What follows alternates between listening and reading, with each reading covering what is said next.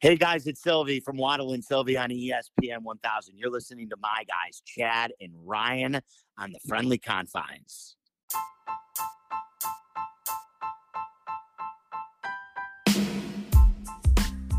Chad, don't look now, but the Chicago Cubs, first place. It's got a nice ring to it, doesn't it? It's just May. It's gonna be June, but first place has a nice ring to it.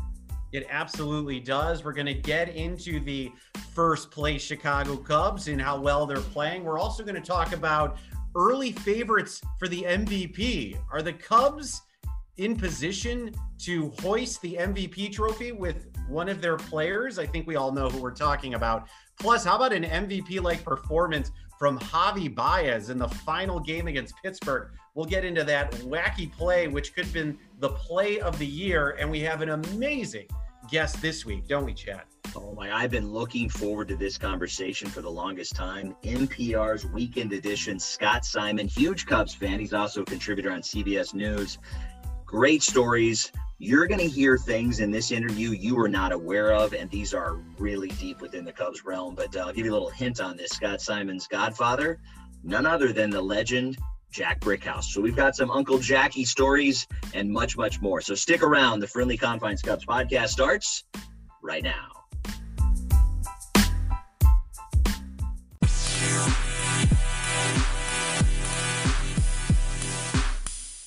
Hi, everybody. He's Chad Gordon. I'm Ryan Lieber. And Chad, let's start as we always do in the first inning. And how does this sound? The first place Chicago Cubs. We didn't think it would actually come to fruition.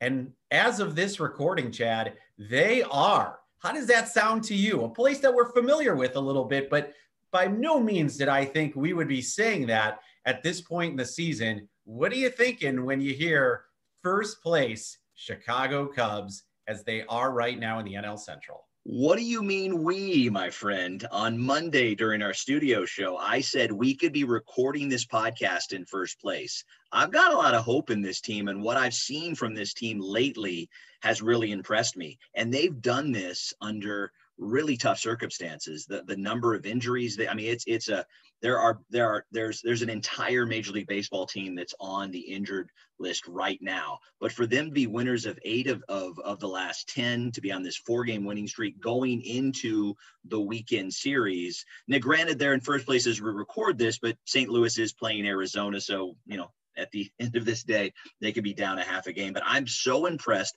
What is really the tale of the tape for me is the run differential. This team is starting to score a, a, a, lot of runs, consistently scoring a lot of runs. We're not seeing games where the offense just turns off. And now we're well into the 20s of, of, of, games since this team has, has lost a game by more than one run. You know, they still have a losing record on the road, but you go in and you win the series against the Cardinals. You sweep the Pirates, as, as you mentioned on Monday, they needed to do. This team is very impressive. They have a winning record against over 500 teams. The schedule is going to get tough coming out, which we're going to talk about in a second. But right now, the way this team is playing, I'd put them up against anybody. Yeah, it's it's really remarkable to see how this team has been playing. And with all the injuries that have piled up so far on this ball club and we'll get into that a little later i'm so impressed. You know we got to, a chance to talk about this a little bit on our webcast earlier in the week to the fact that you know when we spoke about do we feel like this team has maybe overachieved a little bit? I certainly think they have and i'm more impressed with how this team has been playing considering the losses that they had in the offseason and now with the fact that we're seeing you know a lot of you know players that are spending some time on the IL it's absolutely amazing to see how well this team has come together. And you know now heading into this next stretch of games it, it's really cool. I mean listen regardless of what happens from here on out you know hopefully we continue to see this trending. But right now, I, I have to believe this has been such a fun stretch of baseball to watch, especially when we saw where this team was just a couple of weeks ago.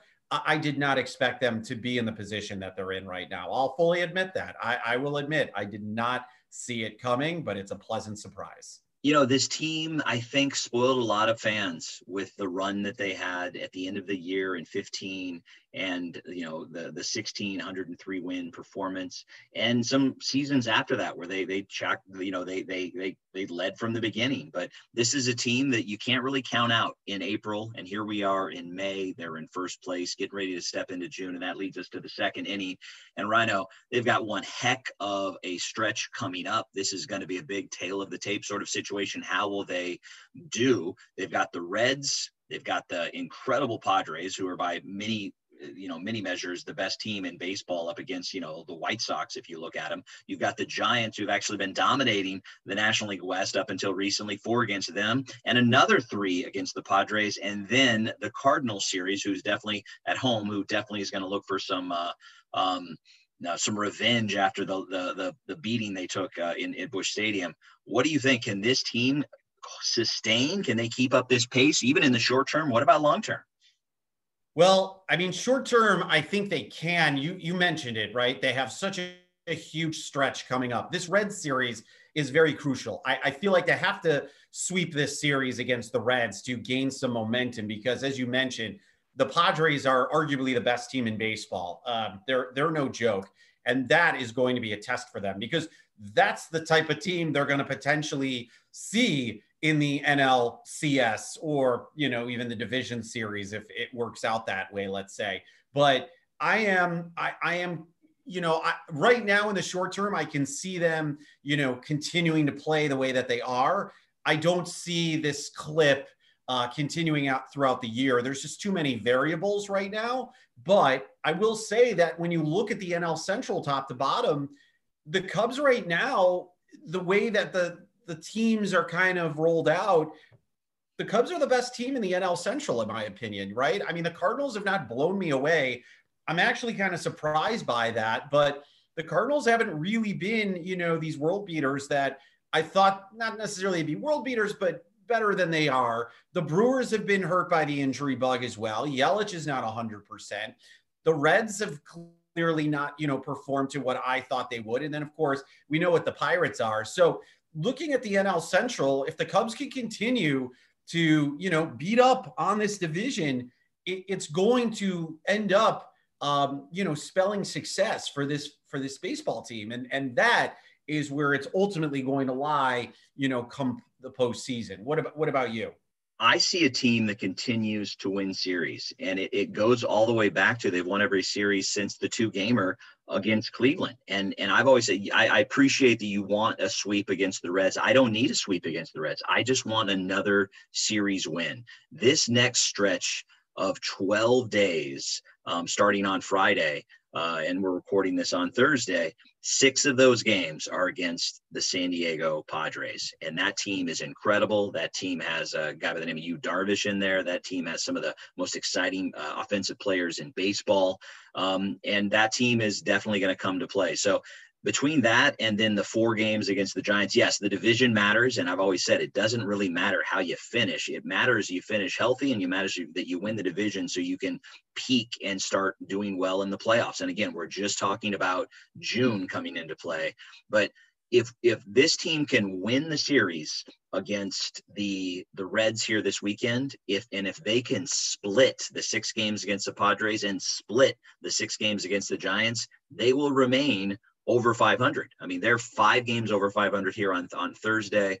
Um, don't get discouraged if they have a rough go the next 12 games, because then you've got the Cardinals, you've got the the Mets who are at the top of the East, you've got the um, the Marlins who you feel like the team could take care of, and then you've got the Indians, and then four against the Dodgers, and then three against the Brewers this is the stretch here that is actually going to let us know how this team stands. But as long as they play well, as long as their bullpen stands up to what they've been doing and continues to to uh, hit the mark they've been hitting, this is a, a team that I think absolutely has a chance to to come into the All Star break leading this division and having some confidence in swagger. And they weren't showing confidence in swagger in that first month of baseball. All right, so let's move on to the third inning, Chad, and a play that you know we're going to be talking about for weeks, and and maybe when the season's over, we're still going to look back and say, "Hey, this was the play of the year." In the game against the Pittsburgh Pirates, in the final game of the series, Um, in the third inning, Javi Baez made what you just can't teach that. That's just instinct. And it's absolutely unbelievable how he played this, this particular play. And then credit, of course, to the Pittsburgh Pirates for just playing like a little league team when this all uh, came about. So to describe the play for you, Willson Contreras is on second base. Javi Baez hits a shot to third. Um, they throw across the diamond to first. Javi, knowing that Contreras is trying to run to third base, um, then continues because the throw is offline, starts running back to home plate. So the first baseman, instead of just tagging first base, and mind you, there were two outs in the inning, he starts charging at Javi towards home plate. In the meantime, Contreras with a heads up play, rounds third, comes home, and the first baseman, by the time he figures out that Contreras is running home, throws it home, which is like he's literally inches away.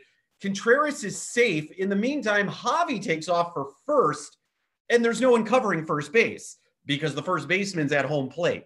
So then the catcher chucks it to the second baseman. He throws it wide. Javi then turns towards second base because he's safe at first and he is safe at second base. It was probably the craziest play I've ever seen in my life, Chad.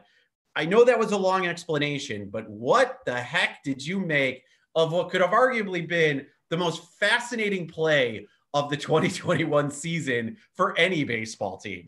That yes, that was a very long explanation. My assumption is all of our viewers, uh, our listeners, have seen it, but I appreciate the rundown of it. Uh, I just, I mean, I've never seen a more boneheaded play by a Major League Baseball player. Will Craig, what what was he thinking? He could have just stood there as as Javi backpedaled and stood there for 20 minutes. It didn't matter if nine people came around and scored from second base. None of those runs count if you just step on first. None of it. He didn't even have to throw the ball to the catcher. He could have just tagged Javi at any moment. He could have just stood there. Javi would have had to ran ran around him on the base path. The fact that this happened just shows how poor this Pittsburgh Pirates organization is. That was, as you described, a little league play. It would have been. It, it, there's so many breakdowns in this play. There's no reason to try to throw Willson Contreras out at home or tag him out. It did wasn't necessary. All you had to do was tag Javi, or better yet, throws offline. Javi backs up. You go, hey Javi, see you later. Take two steps and step on first. Willson Contreras can't score no matter what. It's a force out at first before any runs score. It's not a who scores first or who touches first first thing. I was blown away by um, it. It was one of those things. I was listening to the game with Pat and Ron, and they had made they had said, I mean, between them, they have been a part of, watched, played thousands of ball games, just like you and I have watched a, a ton of ball games never seen anything like it in our life. We will never see anything like it again. I think it's a, it's just it is it really shows how poor this Pittsburgh Pirate team is from a fundamental standpoint that that's even possible to happen. And that's fair, but I'll say this too, Chad. I'm going to give a lot of credit to Javi on this play because, as you and I both know, he is one of the most electric, one of the most must see players in the game of baseball. And whether he's using his bat, his glove, or even just his feet, he creates plays regardless of where the ball is hit and what he's doing. So there's a perfect example of a baseball team. And yes, they didn't make the right play. And maybe if the Pirates were a better team, none of that happens. But I also think, and, and I, I feel like there is some credence to this, that Javi just creates some sort of just, you know, shock value for other teams that sometimes they're thrown off by what he does because here he backs up and then you know it's almost like a psychological warfare thing where somebody says well wait a minute. If he's backing up then i just have to go after him automatically. Sometimes you forget that you can just tag first base. It clearly was a brain freeze and i do credit to some degree the way that javi plays that made that uh, play you know happen more so than if it was any other player not only on this team, but in baseball for that matter, because very few people can impact the game in so many ways uh, the way Javi Baez can. I appreciate that, but I'll tell you right now, Anthony Rizzo doesn't chase him down that line. Anthony Rizzo laughs, turns around, and touches first. That was, I mean, that was that was akin to me like a, a a ground rule double situation where the infielders let it drop and then a guy on second panics thinking it's a live ball, you know, versus no, it's an out because it was ruled in in in uh, ground uh, uh, a fly rule. Uh, so I I uh, I just think you know. I, I, what I haven't heard yet, Ryan, and I can't wait to hear it. I need to hear the radio and TV broadcast of of the Pittsburgh team um, to hear their take on it because I, I can't even imagine how incredulous they had to make that call. But it certainly was exciting to hear Boob make the call and Ron uh, or Patton and Ron make the call as well. But yeah, Javi definitely exciting. But my God, all that guy had to do was just take two steps back and touch first and just laugh at Javi as he jogs down the line. Just complete anarchy and i loved it i loved watching it's, it's lighting up twitter it's going to be all over sports center but my goodness what a boneheaded play last point I'll just make really quick. It, it pains me when Derek Shelton, Southern Illinois' very own Derek yeah. Shelton, the manager of the Pirates, and as a friend of the show, he's been on our podcast. Um, you hate to see that happen because yeah. I'm sure he is probably reliving that moment in his mind over and over and over again. And, and that that's the only thing that pains me more than anything else. So much. I mean, the fundamentals of that, it, it, it is very glaring. And then the overthrow and then the overthrow. It did at one point you actually saw once the ball was thrown away from the first base or the second baseman who was trying to cover first, you saw, saw his shoulders slump and he didn't even run after the ball. He just literally was like resigned to like, this is the team I'm on. And I do, I feel bad for Derek as well. Let's move on to the fourth inning. And, you know, we've been talking about the Cubby success there in first base, the first place as we record this podcast. Ron, who do you credit right now with the turnaround? You know, for me, Chad, I, am going to go with David Ross. I think he has done such a tremendous job of kind of, you know, steering the ship, even though this team has had, um, you know, injuries, even though early in the season, people were wondering what was going on with the offense. People were questioning whether this team had enough pitching. And David Ross, as cool, calm, and collected as he has always been, he never wavered. He always kind of, you know, said, We are going to move forward. We're going to be okay.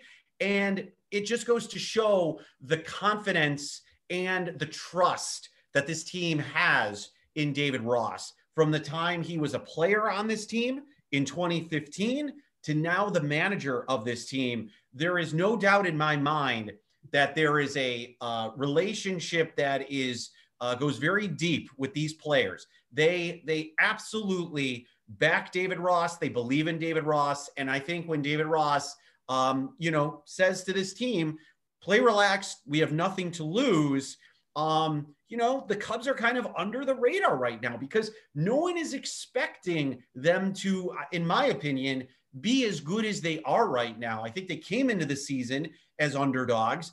I think they're not even, you know, the, the team that everyone's picking in their own city because all the attention is well. And, and I feel like this, I'm not a huge, not saying this is a huge part of it, but I do feel like there is something to be said that the White Sox are kind of the team that everyone's sort of looking at, and they've got their own drama that they're dealing with this year. That it's kind of allowed the Cubs to kind of fly under the radar. Where in the years past, the, they were always the team that everybody was talking about, not only in the NL Central, but in the city of Chicago. So for me, uh, Chad, I, I absolutely believe David Ross is right now the guy who, you know, not taking any credit for it, but I have absolutely no doubt he's the one that, you know, for me has, you know, credited, you know, the way this team has just hung in there and now they're turning it around. What about yourself? You know, I, I think David's is a great example, especially with all the injuries, uh, having to be able to manage um, all the, the, the the the pieces that have to be kept happy and kept active. Uh, you could really say uh, Kris Bryant is the guy as well because the fact that he's played pretty much every position on the field except for you know pitcher, catcher, short, and uh, I think he took one rep at, at, short, but at second base. But this is the guy that that and, and putting up MVP numbers at the plate. Um, you know, you could say that guy with the versatility of him being able to move around and stay in the in the lineup and getting other people reps at all the other positions. But I'm going to go what I think is the obvious answer. The the the the the, the what is responsible for this this uh, this run is the Cubs bullpen. They are fifth in Major League Baseball with um, a strikeout to ball ratio. They're first in strikeouts per nine innings. They're st- first in strikeout percentages. Um, they're top three in ERA and WAR and and uh, and and and WHIP. All the the the all of the areas that you want to be strong in. And they are now legendary in Cubs history. They have now gone 34 and two thirds inning without giving up a run. It's the longest streak in franchise history since earned runs became an official stat. So that's pretty impressive. And so think about this team the last couple of years. No lead was really safe. One run games didn't seem to go our well way. This is a team that if they can score some runs, they've got some confidence that once it gets handed over the bullpen, and if it's a seven inning game by Hendricks or a five or a sixer, you know, the bullpen has it. And they have been lights out. They have absolutely done their job to an incredible level. And I got to tell you, that was a concern point for both of us as we were going into this season. What were they going to do in the bullpen? Was Craig Kimbrel going to be the man he has been? The man he's been shut down incredible. This is a team that if they can go deep, this this is what you need in the playoffs. You need a bullpen that can shut things down. And this bullpen for me is the response is the reason this team has been playing at such a high level. All right, so let us move on now to the fifth inning, Chad. And yes, it is early, but Kris Bryant has been putting up some MVP like numbers. Uh, in this recording, uh, he is hitting 320, 11 home runs, 32 RBIs, you know, over a, a 1,000 OPS, which is ranked fourth. Chad, in your opinion, is Kris Bryant the early favorite for the National League MVP? We talked about this a little bit in, in in the studio show on Monday, and for me, there's no question. If you just look at statistics, he's there. He's right there. He's the guy that you want to have in the lineup when a big hit is necessary. The home run on Thursday, the two singles that scored runs on Wednesday. We can go back game by game to where he had an impact and his his power is peaking up, going both sides of the field, um, getting the hits and just having a lot of confidence, swagger in the bullpen. But that's not why he's my MVP. I mentioned it an inning before. The guy is playing all over the field. The guy is saying, all right, coach, so I, I can't play third base because of all of these injuries. I'll play right field because we don't have a right field right. Oh, you need, mean in, in left field? Oh, you mean shortstop? Oh, oh, Rizzo needs the day off today. I'll play first base. You talk about most valuable player. What's more valuable than a guy, and especially if he does make it to the trade season, what's more valuable than that trade topic? That's a guy that is not just coming in at third base. You know, Machado, when he got dealt to the Dodgers, his his market was very limited. He said, "I want to play shortstop," so he, he was only marketed as a shortstop. Here's a guy that you could market anywhere on the field. Any team that has a need across the outfield or on either corner on the infield, they could make a play at him and get his incredible offensive numbers. There's nobody else like Kris Bryant in all of baseball, and that for me is why he's the MVP. It, it, you're 100% right about that. I mean, you cannot deny the fact that you're right. He's playing all over the field. He's comfortable wherever. It doesn't affect his hitting at all. You know, and the other guys who are in the conversation right now, Fernando Tatis Jr., um, you have Jesse Winker and Nick Castellanos on Cincinnati and Trea Turner on Washington. But for my money, you got two guys on the Reds who are playing on a bad baseball team. You have Trea Turner, who's playing on a bad baseball team. So so to me, that leaves Tatis. And you hit it right on the head. If you got a guy who's playing all over the fields, and not only that, is putting up the same, basically the same numbers as, as those other guys I mentioned, I have no, you can't, you can't fight, and you can't even make the argument that Kris Bryant, you know, doesn't deserve the MVP award. I mean, he absolutely does, which is, which is again going to make this whole conversation about if the Cubs decide to trade him or keep him at the trade deadline. I mean, Chad, we could do an entire episode. Uh, maybe we get into this on the web show next week, but like, you know, again, what do you do if he does win the MVP, right? Like, that's a whole question because if the Cubs hang on to him and he wins the MVP, then what do you do? You pay if the he, man. You pay right. the man. Okay, but then right, but then that answers then that that's other questions, right? Like with Rizzo and with um, you know, Javi, like, what do you do at that point? That that's like another question. So, I mean, there's there's other things, and then you know, what do you do if the Cubs are out of it? Do you trade them? I mean, there's so much, but I, again, in my for my money, you're right. Like Kris Bryant is the early favorite from the MVP for the MVP award, and if the Cubs are in it, if the Cubs are in first place, there is no conceivable way you can trade this man and you're just going to have to bite the bullet and either you, you got to sign him. But if he wins the MVP, oh man, the money that this man is going to be asking for. There's never been, I, let me just throw this in really quick and then we can move on. There's never been an MVP traded midseason or a guy who is yeah. going to potentially win the MVP and then wins traded midseason. There has been a Cy Young Award winner, Chad, and you know who it is.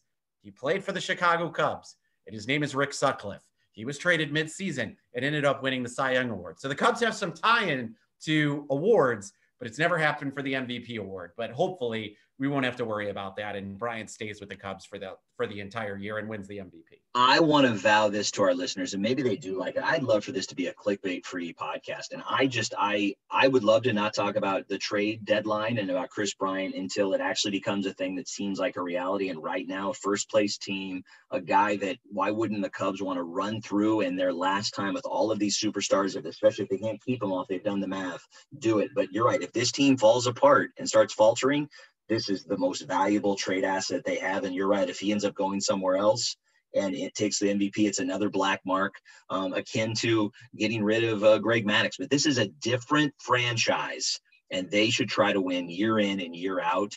And uh, like I said, if he be, if he wins the MVP and he leads them uh, into the postseason, pay the man. He's worth every penny. He's a generational talent, and he is showing what he can do when he's healthy. Um, let's move on to not so much about healthy, but about unfortunate situations and I actually kind of felt really good because I've been playing, I've been back to playing ball post COVID, and my biggest concern is a hamstring or some sort of, you know, um, deep muscle pull. And Nico Hoerner, oh, you saw it on the play when he, he tried to leg out that single, and you heard it. You heard it from JD on the TV broadcast. He just, he knew. He's down. He's out right now on the 10 day IL. We don't know how long he's going to be on, but my goodness, I know the Cubs keep winning despite no matter who gets injured, but Rhino, how big is this Nico Hoerner injury? And uh, man, we were seeing flashes of absolute brilliance at the plate and on the field. What a loss. You know, Chad, it's interesting. There is a direct correlation to when Hoerner got called up and when the Cubs started maybe hitting a little better. And he's a guy who, you know, has the best average on this team. He was hitting 338 when he got hurt. Um, certainly somebody that was, you know, supplying uh, some nice contact hitting at the bottom of the order, somebody who you can rely on playing second base. It, it's a huge blow. And this is probably the first major significant injury that the Cubs have had um, this year. You know, I mean, the Cubs have other guys that are hurt, but they can live without them, right? Jason Heyward's on the IL you know, Jason Heyward, obviously a great defensive player, but the Cubs can live without Jason Heyward. Yeah, yeah. Injured, and you know, Jake Marisnick. This is this is tough. And while the Cubs have kind of risen to the challenge of being able to play, um, you know, and continue to win without him, I hope that he can get back. Hamstring injuries are tricky. Um, I know you've had them before, so you know it can take months for guys to get back. And I think the key with this is for the Cubs not to rush him to make sure that he is 100% healthy because the last thing you want to do is rush him back and then he re-aggravates the injury. So in the interim, the Cubs have um, gone out and signed um, Dee Gordon, who is a uh, second baseman, played with the Marlins, played with the Mariners, provides some pop. He can lead off. Um, he's hit over 300 in the past. He's kind of fallen off a little bit. Um, got released, um, you know, before this season. I believe by the Brewers he was uh, released by. So you know, hopefully, hopefully, if he's somebody that maybe can spell some relief, can you know come into this uh, lineup and and maybe you know provide a little bit of a spark, that would be great. But certainly a rough loss. Uh, not to uh, you know be able to have Nico Hoerner on an everyday basis. You know, what I like about this team is the fact that it's the next man up and they've not panicked and they've gotten better since this slew of injuries have hit them. And you are right. The, the you know, the, the most yeah, the most obvious thing that I heard you say during this wasn't really about Nico, but it was about how much this Cubs team does not care or mind that Jason Heyward is not in the picture right now because his inconsistency at the plate was was very very meddling at, at times, just very struggling. Nico was coming in. I mean, it's incredible. He he has uh, right now 21 games under his belt in this season, as you know, because he was brought up late for you know all the ticky tacky uh, player development and and times uh, stuff. He's already a 1.1 WAR player. He's already been responsible for one win for this team. He's already doubled his entire WAR total for this team in his first 21 games. That's how valuable he has been. The glove that he flashed, there were reports on a couple different national um, uh, papers just talking about how the Cubs may possibly have the best infield in all of baseball um, between Baez and Nico Hoerner because of their accuracy and their rate and and, and their range. Um, and for him to go into each and every at bat and, and being at 338 uh, at the time that he went down, the fact that he is not up there trying to yank a home run out, trying to be a you know a, a contact guy um, that's what I think has been most impressive about him, and then the other guys that, that were no names until this year, the Sogard's, the Duffys, the others. Um, Nico is a, is a huge that's a huge concerning loss, but again, it's next man up situation. This team has a lot of versatility, as you said. David Ross has done an amazing job of juggling all the moving parts, but it's concerning. This guy had a chip on his shoulder because he was held back. He wanted to prove that he belonged here. I think we are going to see a heck of a year. We're seeing the beginnings of a heck of a year in the first 21 games. And with these hamstrings, it could be six six weeks it could be eight weeks it could this could tank him for a long time and then you've got to get him back into the flow of things and not re-injure it or re-aggravate it in the most explosive way that he plays so this is a big loss for the cubs we only know 10 day il at this point but it very quickly could expand and let's hope it doesn't because nico Hoerner, this team is much better when he's in the lineup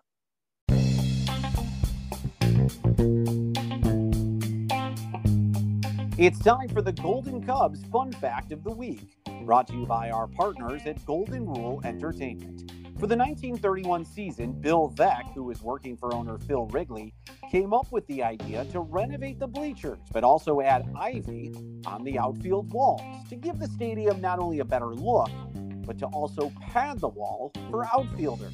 Veeck wanted to give fans a feel of summertime at the ballpark.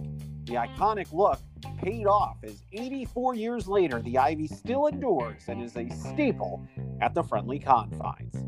That's your Golden Cubs fun fact of the week, brought to you by Golden Rule Entertainment, offering big league opportunities while owning a piece of a minor league style ball club. Find out more information about how you can become an owner, go to www.goldenruleentertainment.com.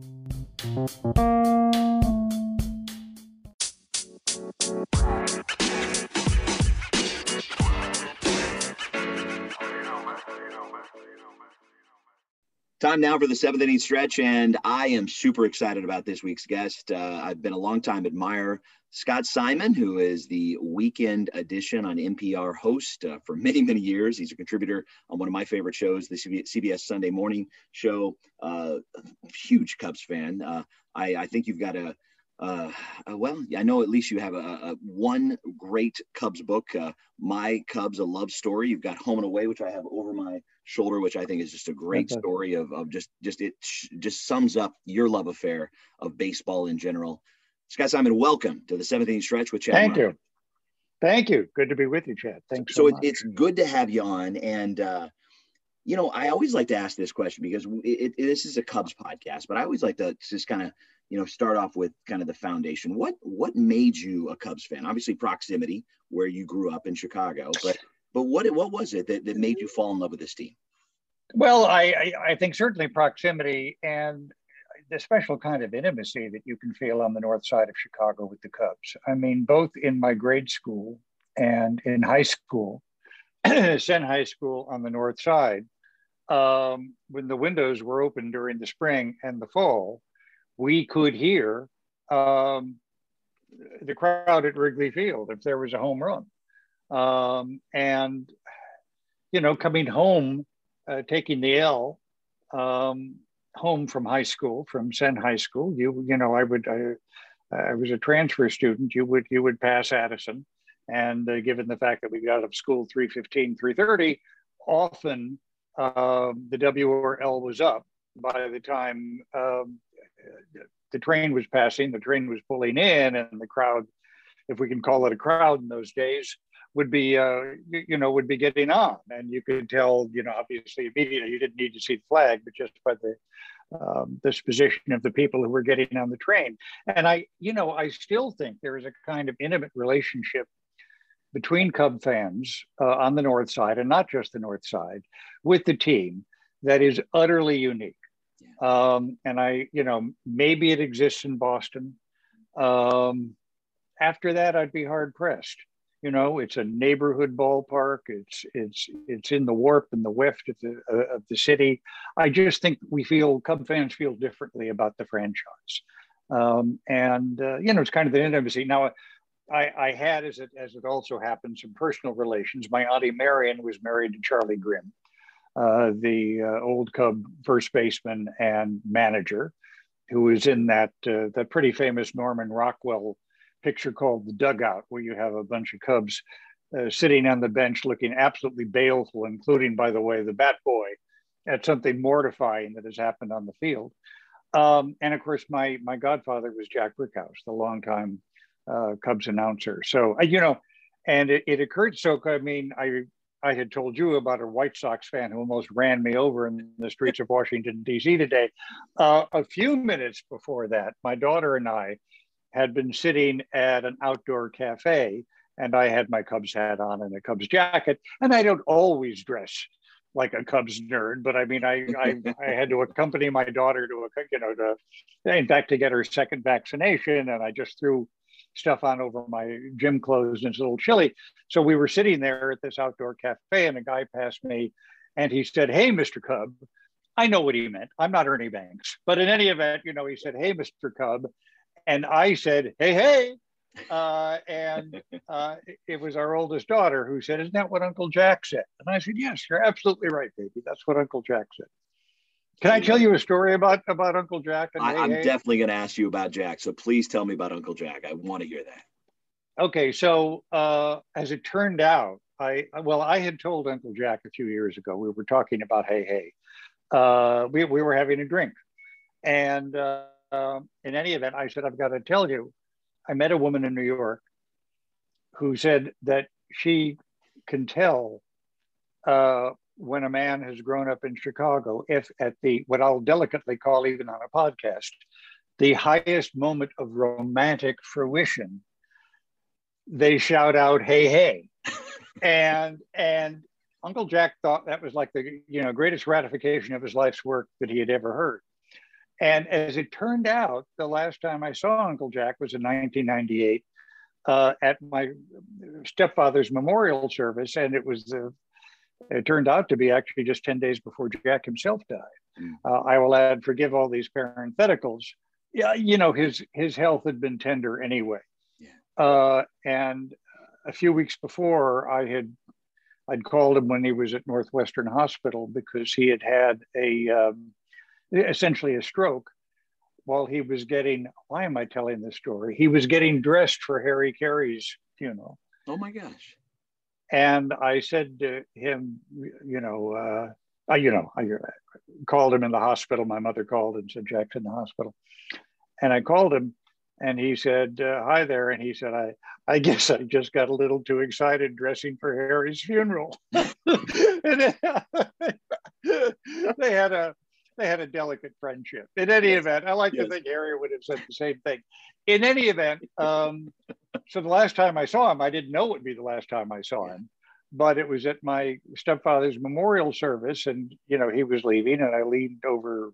We leaned over to hug and kiss each other, and he just held me next to him, and he whispered into my ear, "You keep saying, hey, hey, kid. You keep saying, hey, hey," which was a reference to to that. Yeah. yeah. Oh, so sorry, I've gone on too much already. No, yeah. not at all. And it's a great story, and and that our, our listeners are going to love that. I I uh, I I, I want to ask you a little bit more about Jack in a bit, but um, your love affair with Wrigley Field. Tell me about yeah. what that place means to you, and and and and obviously you haven't been back um, in in a in a in almost two years now with, with yeah. You're coming back this summer. Um, what's that place mean to you, and and what are you looking forward to when you get back there? Oh, I mean, it is. It is. Um, we all have these parts, you know, in life that are that are important to us. The night that I was going to propose to my wife, uh, I was going to pick her up at O'Hare. I was going to meet her at O'Hare, and we were going to we were going to stop at Wrigley Field, and I was going to uh, pop the question there. Wow. Now, as it as it as it turned out, uh, her plane didn't land that night from New York because of bad weather. So, uh, you know, that plan had to be undone. And so the next day we were, um, I, she was coming to Chicago to meet me. There was a, uh, I think it was the International Booksellers Association convention or whatever it's called. And uh, in any event, so she was meeting me there, big event. I think she knew I was going to, you know, uh, ask her to marry me. It was not long. I mean, this was within two weeks after we met in New York, oh, by the way. It was a very quick courtship, but to say the least. But in any event, so my plans to ask her at Wrigley Field were, you know, washed out because she didn't come in that night. She came in the next morning, met me at McCormick Place at the convention uh, for the uh, at the booksellers convention. Um, and then I decided I would. We we got into a cab at McCormick Place. My wife is French, and I thought I would ask her to marry me in front of the plaque on the North Michigan Avenue Bridge, which marks where Pere Marquette first came to Chicago. You know, I figured a French Chicago connection.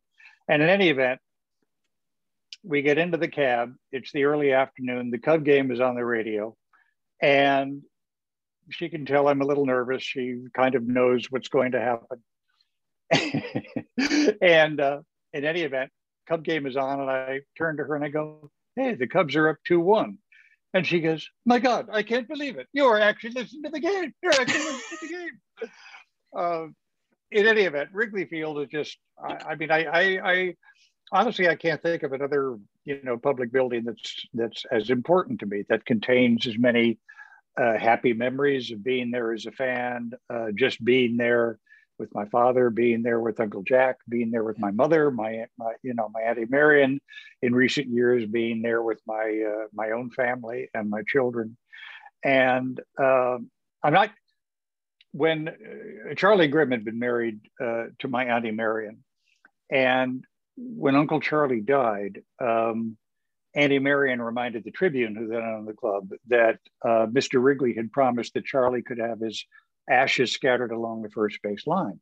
Mm. And the Tribune, the club just didn't want to hear this. But you know, they said, look, if we if we let everybody who wanted to have their ashes scattered along the first base line be buried, the place would be awash in crematorium ashes. And they said, we just married, we just can't let this done be done. And on top of everything else, they said, you know, some of our players have religious objections, and not, you know, my Auntie Marion was a very determined woman and she persisted. So when the Cubs were at spring training in Arizona, uh, I got a call one night. Auntie Marion, come to Wrigley Field tomorrow at 11. I'm, you know, and she was able to scatter Uncle Charlie's ashes uh, along first base. And, and by the way, to this day, in our family, if there's like a close play at first base, if there's a runner on first and the pitcher is trying, you know, and they fall, we say he gets up with a pocket full of Uncle Charlie. Um, in any event, I, I, I do know that Steve Goodman figured out a way to have his ashes scattered at Wrigley Field. Uh, and I, I, let's just put it this way: my daughters know where they're going to put me. Okay. Yep. We have uh, we have the row, we have the seats uh, and they're endlessly resourceful when the time comes, which I hope is no time soon. Uh, they'll know what to do. And once again, our thanks to Scott Simon. Rhino, I just I love talking to real true Cubs fans, especially ones that are brilliant like Scott Simon. I I spend a lot of my weekends listening to him hosting NPR Weekend Edition. He's been doing that for many years, and as I mentioned in the show, um, he's a special contributor on CBS on their Sunday morning show. This guy is a legend uh, in, in broadcasting for me because he's just such a great storyteller. And how about those stories about Uncle Jack? Yeah, it, it was really terrific. And I love his like cadence of his vocabulary. Uh, I don't claim to, you know, have such a, uh, a rich vernacular, but I love people that use these colorful words to describe stories. and he is so perfect about the way he um, you know, kind of uses phrases and uh, just you know his vocabulary to describe things that you know normal people would maybe use just like the general word, but he finds like different ways to describe it, and I just found. Uh, you know, just a very, you know, you're hanging on every word. That's why he's on NPR. He's like perfect yeah, that. And Absolutely. He's on CBS Sunday morning because yeah. he's you know a terrific storyteller in the way he does that. So yeah, great get by you, man. Yeah, that was a it, really good job. I was looking forward to, to talking to him. It was fun. You can find him on Twitter at NPR Scott Simon. And one other thing, so a really fun fact, we heard stories in that interview that I guarantee you a lot of our listeners never knew anything about. I mean, his stories about Uncle Jack, amazing. His stories about, you know, uh, about just some of those inside stories. I mean, that's what I, I, I was I was very surprised by. I knew that Jack Brickhouse was his godfather, but I didn't know that we would get the insight that we got. So special thanks for him coming on. We'll release the full interview um, next week. We hope you enjoyed the snippet uh, this week. Uh, Speaking of Twitter, you can find Ryan at Ryan D. Lieber. You can follow me at the Chad Gordon, both of those on Twitter. You can find us on our Facebook page at the Chicago Cubs Friendly Confines Facebook headquarters. Uh, great place to stay connected with us uh, daily, weekly. And then we have a website as well, Ryan. We absolutely do. You can go to theconfines.com, www.theconfines.com. Sign up for our podcast, and we will deliver it right to your inbox. So you don't have to go searching for it, but you can still do that where podcasts are available. But yes, please uh, be a part of our website, theconfines.com, as we start the eighth inning. So I'll kick that off, Rhino, with the eighth inning, and it begs the question, and it's kind of a generational question, but I, I'd be interested in hearing your thoughts on this. You know, we heard a lot from Scott about his uh, his uh, uncle Uncle Jack Jack Brickhouse, and we posed the question: Is Jack Brickhouse the greatest Chicago sports announcer? What do you think? Well, I, I think uh, the short answer is yes, Chad. I think he is, and I'll tell you why.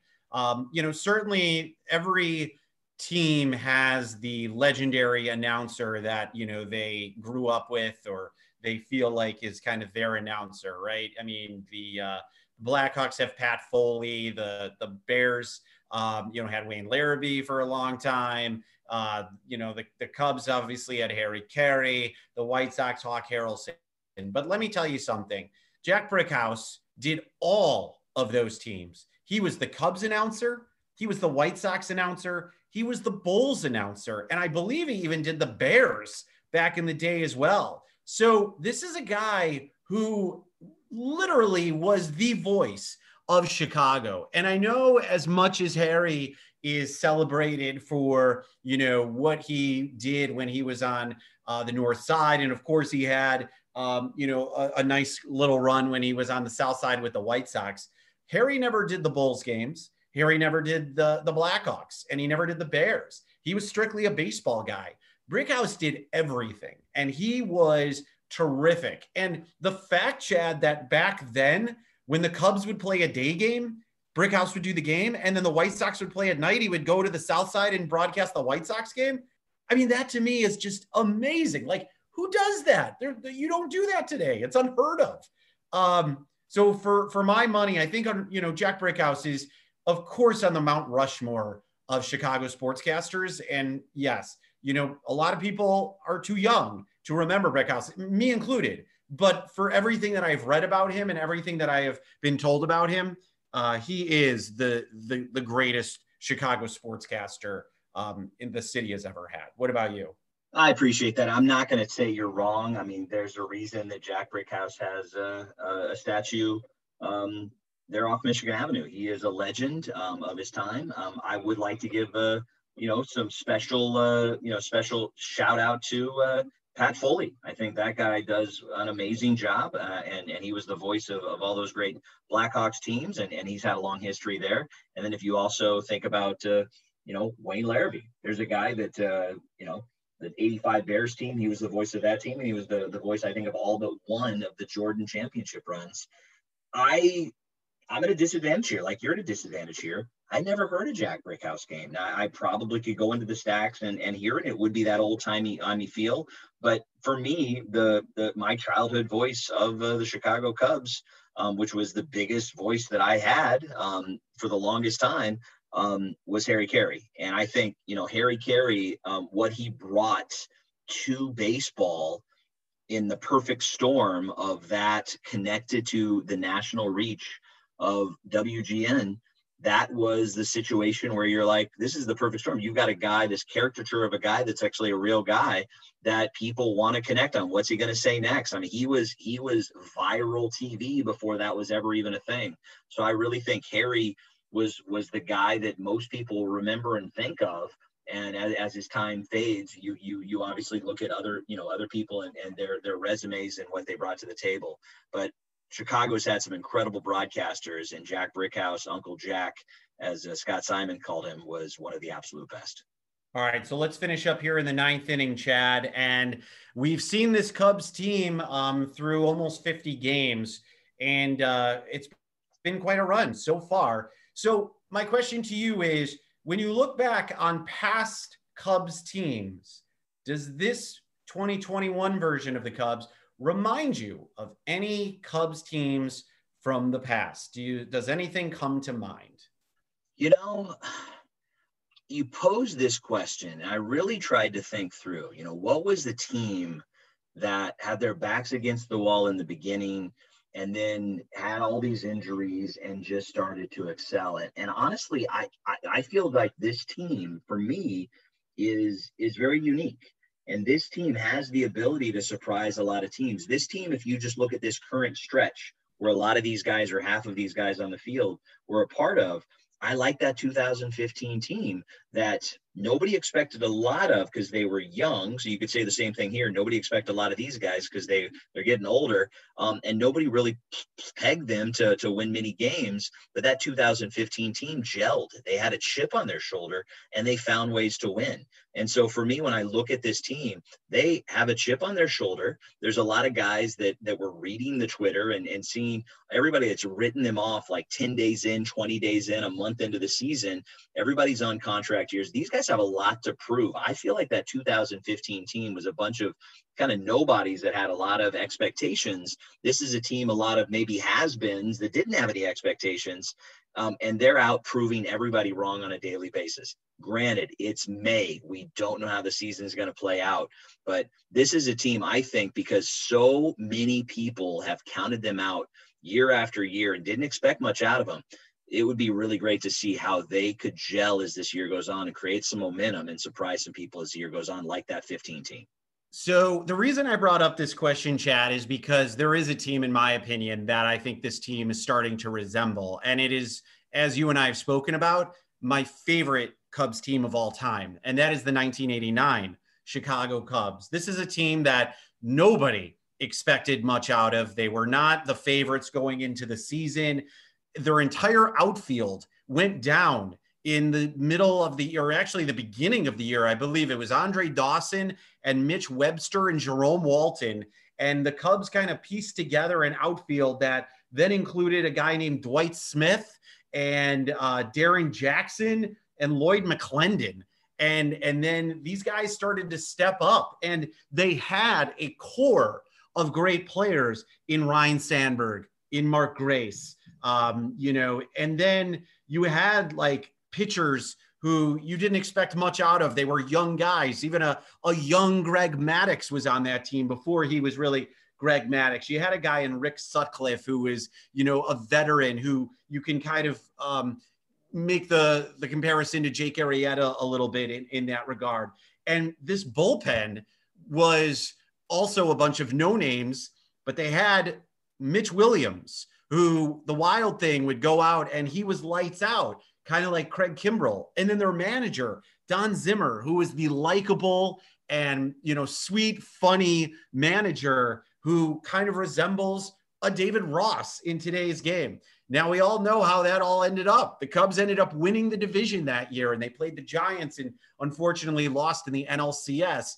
But I do see some comparisons to this team and the 89 team and it, and I like that because I've always loved teams that are um, you know underdogs and and play above uh, what people expected of them and overachieve. So there is, in my opinion, some synergy between this team and the 1989 Cubs. And uh, You know what I like about that? You know what I like about that, Ryan? Because you have been a bit. I'm gonna. I'm not. I'm not knocking. Our listeners know this is true. You've been a bit down on this team, and I know how high regard you put in that '89 team. So can I just get your commitment that you're gonna believe and have hope? Can you just put on your like 10, 11 year old hat and just you know maybe your short shorts and just get get behind this team and think that maybe maybe they could they could give you the same energy and excitement that '89 did? I mean, I'm I'm definitely very impressed with what I've seen from this baseball team with all things that have happened. Um, so yeah, I mean, I, I I'm not, you know, listen, I, I obviously you, I can't sit here and say that you know we're gonna continue to see this team uh, throughout the rest of the season play at the clip that they're playing at, but I will say, Chad, again, this team does have a little bit of synergy uh, when it comes to kind of how that 89 team played. So for me, uh, yeah, they do remind me of them a little bit. And uh, again, it was a magical year in 89. I know you remember it too. Yeah. Nobody expected that team, the boys of Zimmer, nobody expected Yeah. that team to uh, to come out and and play the way they did. And they really surprised a lot of people. It was a really fun year You- to watch. You know that. what I you know what I really like about this team, Ron, is there's no villains. And not only is there no villains, there's a handful of guys that every time we play another team, there's a handful of guys in this lineup that every one of those teams would wish they had on the field. How many play how many teams wouldn't like a Javi Baez, a Kris Bryant, a Willson Contreras? I mean, there's so and and and and, and Rizzo. I mean, so this is not a team. There's uh, without with there's a team with no villains. It's a team of guys that you want to support. And and if this is the last hurrah, oh man, it would be so nice to have this team go out and have a chance to go out on top. Absolutely. Well said. And that will wrap things up on this edition of the Friendly Confines. Again, our thanks to Scott Simon from NPR and CBS Sunday Morning.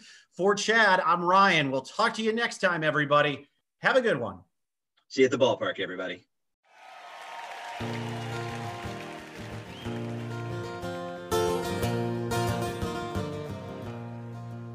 Don't let anyone say that it's just a game. For I've seen other teams and it's never the same. When you're born in Chicago, you're blessed and you're healed. The first time you walk into Wrigley